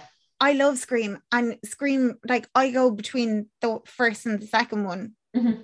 Just That's the only one I think the first and the second one are their two best ones. they're kind of on par and it's funny there's a there's a template going around at the moment on instagram with what way would you put the screams and the amount of times i've seen scream 2 on the bottom i'm like what yourself, people. Yourself. how dare After you three, four, and dare I say five. i'm like how dare you um but yeah the, the second one do you know why i was more interested in the second one have you ever seen a knight's tale and 40 days and 40 nights Bits of both. yeah so the actress that is in that she's just this like really stunning girl she was kind of like oh, Angelina Jolie or something like that. Yeah. and yeah. she's the mom in the second Yes. one and I kind of more watched it because I was like oh she's this beautiful girl from the 90s of course I'm going to watch it Mm, and it's a sinister like and the only thing that they took from the first one really was the detective came over yeah. De- deputy so so and so came Yeah. um and it, it was kind of like you know in final destination when your man follows through like the the mortician Mm. but like he was such a cool fucking badass that you were like yeah Tony goddamn Todd. Yeah. yeah silky tunes that you're Mm. just like oh yeah he should be coming through and i was just like ah no The No. part I feel that rescued Sinister back from me, yeah um, from the silliness of seeing Bughuul and all that, was when they move and they Yeah. think they're okay. yeah And then the um the professor rings. oh and he rings them oh, oh and that's where the whole ring part then again you could say where it's yeah it's each house now is cursed yeah forever. Each like each original house, each new house you move into, you're setting up a curse. So now it's like eight houses, nine houses, ten Yeah. houses, and each house is still remaining the curse. So Yeah, i never thought of it like that So just when you say about the ring, I'd imagine that each eight house, so everyone's always going to move in because you're going to want a house. yeah And then it's like eight houses, become 16 houses, become 32 houses, you know, and you're just like, wow. Eventually, Bughuul will rule the world. Yeah. And there's a scene where um there's two scenes basically where a scorpion is in the attic and then a snake is in the attic. Hmm. And these are actually two forms of two of Bughuul's forms as depicted Ah. in the ancient drawings given to Ellison by Professor Jones in the movie, Ah. which is quite cool. I'm trying to remember. Oh, Vincent D'Onofrio. That's the guy who plays Professor. Oh, he's brilliant. so good and he has such like what you would kind of think in other movies like an incons- insignificant kind of bleh role Yeah. but he's so good it But kind he of gives, he gives, he puts it all together for oh him. he's so so good it kind of reminded me of the psychic who comes in in paranormal activity but Mhm. it's like they just elevated like i thought paranormal activity was amazing and was so good yeah, But it's like they took that and just elevated it. yeah. And you're just like, I didn't know it could get as good as it got or So that it needed good to. writers. Yeah. And they had more money in this, and obviously they had in Paranormal Activity because that was more like a college made film. But it's like they have such great potential, and I hope that they're allowed to keep with that. Yeah. I'm trying to think of I don't know what other films they've done. Um, but uh, I'd imagine that if they get to keep interference free, keep with their ideas, or maybe it's just those two, and, and in which case they're still fantastically original ideas. Brilliant. Like absolutely brilliant. Yeah. So yeah, I would 100% um give that like Two thumbs up. Oh like I'll I'll I'll throw in yours as well. Four. Yeah. No, I mean, like I said that when I I saw the girl and I was a bit like, but like that's still it's it only took away a bit from it. The, the whole premise of it still, for the love of God, is terrifying. yeah. I'm just a bit of a less is more with that, but I mean, like that's just a it's a little gripe, but still, to me, I would not watch the film. Yeah, I don't think like whereas with the lipstick killer, that actually genuinely just made me go, oh, this went from a great movie to I yeah, No. laughed out loud when it happened. Yeah. like a real guffaw moment. Like what the Yeah. fuck? yeah. But I don't think Bughuul is anything as bad as that. Like it still No. keeps the Again, it's very sinister because it's slow moving. He just Very. little head tilt. Yes. And like, I know it sounds stupid. There's there's a part where he so he notices Bughuul at every crime scene, essentially. Mhm. And there's a bit where he's in the the mirror and he he, Ellison has it on his computer and he's looking at something else and then Bughuul moves. And it's Mm. not even hammy. No, I, I I thought at the very end when he does that little head in front of the camera thing, I'm like, oh yeah, you had to get one last in. Yeah, yeah. Like and that I thought was silly. I'm like, could have done without that. yeah, you're kind of like, it was so good, guys. You didn't need it. But it's also, it's almost kind of like you're going, like, it's totally fine there, but it was just so good that it wasn't necessary. Yeah. Yeah. Um, so yeah, I would 100% recommend this movie. If you it, it- like, if you've seen it, watch it again. Watch it again. Like, it's it's such a rewatchable movie. Mhm. Um, because and- the premise hasn't been done again. no, it's Not so really. good. Not not. I know they have ones where it's like a possession where the there's a, a murder within the family, but not like this. No, and just every character is great. Everyone's believable. Mm. It just it's got such great potential now that I know that the guy came up with it after having a dream after watching The Ring. Like I'm just like, oh, it makes a lot of sense now. it does, doesn't great. it? Yeah. And like usually when you kind of go, oh, like with the ring, or when you kind of go, oh, there's kind of those like not similarities, but you can kind of see these mirrorings between paranormal activity and stuff like that. Usually you kind of go, oh, it's like they just tried to replicate and it was a bit tired.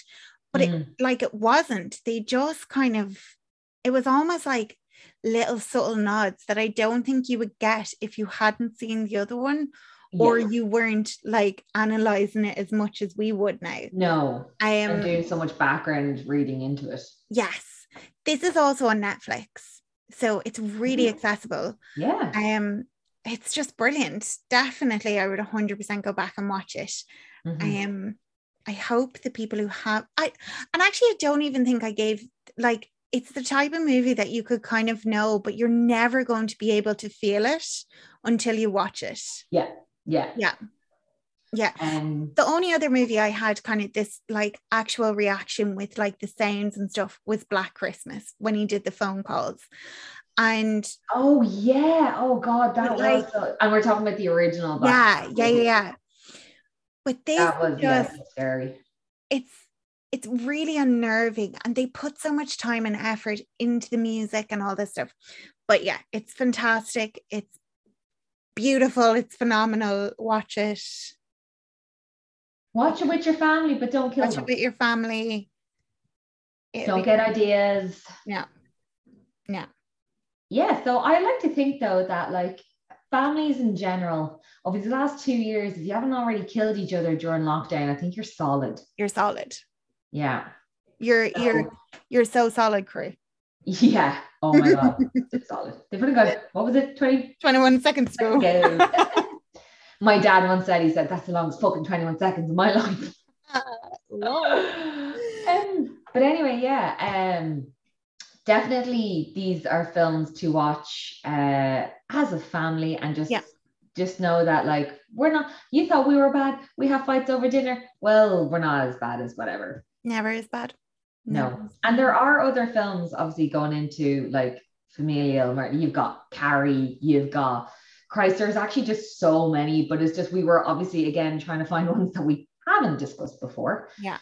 um so yeah I'd sooner say for the sake of your your brain watch a film where it's fictitious rather than like a documentary or true crime because it is different it's like I'll watch a horror film no problem but when you watch a true crime documentary like it's Chris- different yeah, Chris won't watch them with me at all. Uh, He's just like yeah he thinks it's almost invasive. Yeah, yeah. And I think there are some ways that some people don't do it invasively. Like, um, I used to listen to Sword and Scale a lot. Mhm. and then I just feel he didn't do it the right way. Mm. And I know there was a lot of controversy over that. Um, but whereas some people, I don't know, but it is, it kind of is. It's like, like, can you do it the right way and stuff? It's very difficult. Mm. Very And also, I feel like as if it's there are so many different ways of doing it because true crime right now is so it's the most popular thing really in Yeah. like the last 10 years after they had like Netflix's opening one of their most popular startup shows making a murderer like um Oh, but I- I think it all started with Serial and the Adnan Syed um case. yeah see I'm I'm just like what Oh, okay. That is actually a podcast. Definitely, if you're into true crime, definitely go back and listen to it. And if you've watched Only Murders in the Building, oh I haven't seen that yet. Oh, okay. good watch that program. Then listen to like even just the opening of the first episode of um Serial because Mhm. they were so influenced by Sarah Koenig. It's crazy. Ah, but okay. yeah. So yeah. So we will be back next week um discussing more things horror. Um make sure to give us a follow on because you're home with an underscore in between each word. And you can listen to us on most podcast platforms. If you listen to us on Apple and Spotify, we'd really appreciate if you could rate or review. And if you don't fancy doing any of that, then you can just uh, tell a friend if you like what you hear. We would super appreciate it. Oh, And we will talk to you next week, guys. bye. Bye bye.